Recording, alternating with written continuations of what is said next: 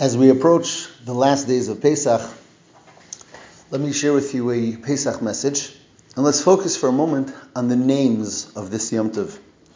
In the Torah, this Yom Tov is known as Chag HaMatzos, the holiday or the festival of our matzah, which is, of course, a central mitzvah of the Yom Tov, eating matzah. In the davening, we call it Zman Cherusenu, the time of our freedom, because, of course, that's when we became freed from Mitzrayim. And it's most commonly known as Pesach, or Chag HaPesach. The word Pesach means a leap. Hashem leaped over the homes of the Jewish people in Mitzrayim um, during the final plague, and the Jewish people leaped out of Mitzrayim and went on their way towards receiving of the Torah. So we have three names Matzah, Cherus, which means freedom, and Pesach, which means the leap. Of course, there's tremendous significance to a name, and here we're talking about Pesach, the day that is considered the birth of Klal Yisrael, the day that we were born. So there has to be a deep meaning and message behind these three names. So the Rebbe explains that these three names represent three steps in any real growth and three steps in a Yid's connection to his Yiddishkeit. Matzah stands for humility. We know the difference between matzah and that which is chametz, that which is not matzah, is that matzah doesn't rise. Written in many svarim, that it represents the concept of humility, one who doesn't rise in an arrogant way.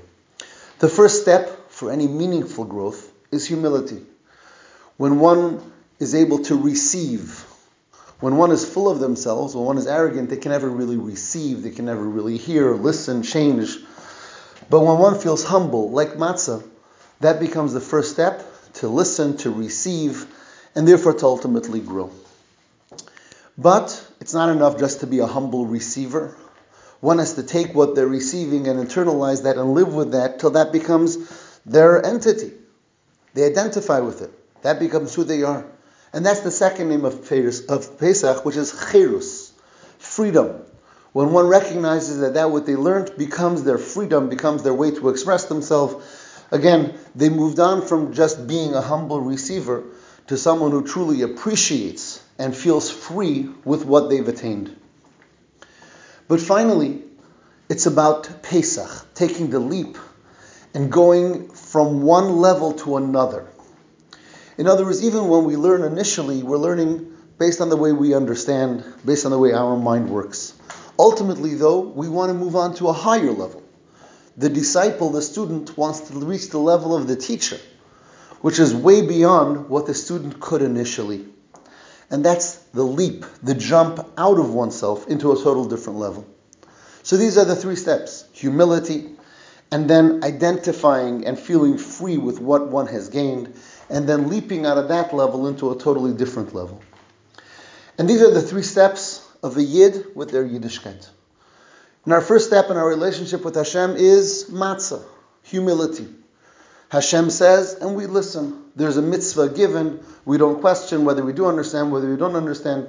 There's the basic humility necessary to connect. But that's not enough. We have to feel free through the Torah and mitzvahs that we learn and perform.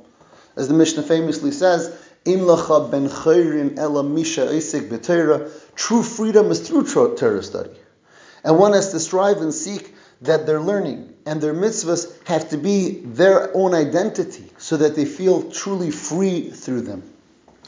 But ultimately, it's about Pesach. It's about connecting to Hashem, connecting to the infinite, which is way beyond anything that we could be or connect to on our own. And the ultimate of appreciation of our Yiddishkeit is the recognition that through it we're connected to something way beyond anything that we could be on our own. I want to share three memories that I have of a great teacher who I had the tremendous zchus, the tremendous merit of getting to know. It was in 1993 that I was sent together with nine other students by the Rebbe to be student shluchim, student emissaries in a yeshiva in Kfar Chabad in Israel. And there we had the great opportunity to learn from and get to know one of the great Chabad teachers of our time, Chassidim of our time, Reb Mendel Futerfas of blessed memory, who at that time was a Chassid almost 90 years old. Books have been written about him, and I'm not going to get into that right now. Reb Mendel taught us a tremendous amount. One of the things he taught us was how to listen. And he was unhappy with us when he felt we spoke too much instead of listened. One time he called me over. He felt that I had spoken too much, and he said he wanted to, wants to tell me a Hasidic story. And the story was, in short, that there was once two rabbis in a city, and one was a very you know, humble man, and the other one was more pretentious, more arrogant. And one time, the more arrogant rabbi got up to speak, and he starts saying a story that happened many years ago about, about a, a tzaddik. And the humble rabbi says to someone sitting next to him, I don't think that story is true. Which caused this whole uh, argument to erupt. How could one rabbi accuse the other rabbi of being true or not true? And they asked this rabbi, the humble one, they said, How could you know that that story is not true? So he says simple. He says, How would he know the story? He wasn't alive when it happened. The only way he could know it is if he heard someone else say it. But he never listens, he's always speaking. So he never could have heard it from someone else.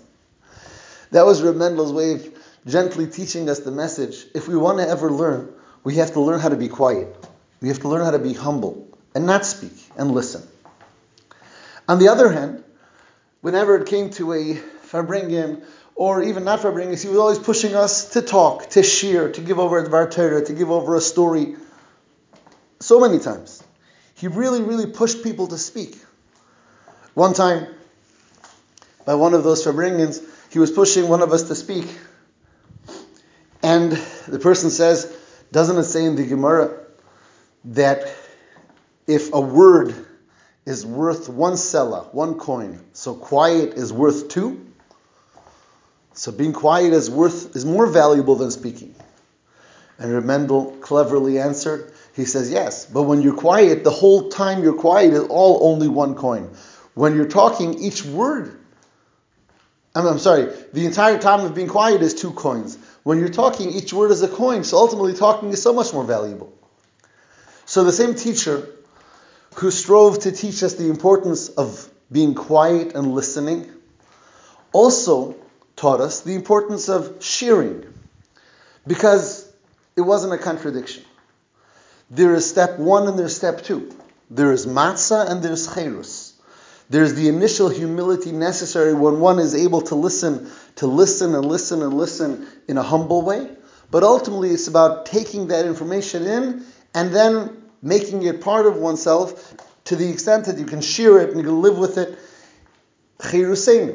To be freedom, to be free with what we've received after the basis of humility. But then there was number three whenever there came a decision that had to be made of a new initiative, something to do with the students of the yeshiva, he would call us together, our group of shluchim, the ten of us, and he would ask us our opinion and discuss with us as if we were the teachers and we were 70 years younger than him. And he had the utmost respect for us at those times when we had to discuss what to do. And he said, You're shluchim of the Rebbe. You're not just, you know, 20 year old students. You're the Rebbe's emissaries here. So I'm asking you. And then he would give us a, a job. He says, You can do this because, because you're shluchim. And to me, that's message number three the message of the leap out of who we are to something on a totally different level. And the recognition that to be a chassid or to be a shliach or to be a yid, ultimately, to be a yid is to connect to something way beyond and way greater than we are. And that's the leap out of who we are to something else. And he taught us all three the humility, the becoming part of what we learn so that we share, it becomes ours, we're free with it, and to recognize that ultimately we're able to become something on a totally different level, on a higher level than who we are on our own. And that's the three steps of Pesach. So as we come close to the end of Pesach, we have to see to it to take the message, the messages here, and take them for the entire year, because these, each one of these three is so important and so powerful for us to bring into our day-to-day avodah in connecting to Hashem.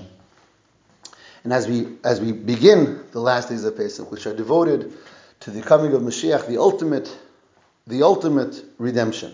As we know, the first days of Pesach are the celebration of the redemption that happened when we left Mitzrayim, and the last days are more devoted to the future, to the coming of Mashiach. May Hashem help us leap out of this galus, leap out of our exile internally, and, and the, with the ultimate um, going out of galus totally with the coming of Mashiach and the building of the Hamikdash, where Mir Hashem we should celebrate together these last days of Pesach. Have a wonderful Shabbos and Yom Tov.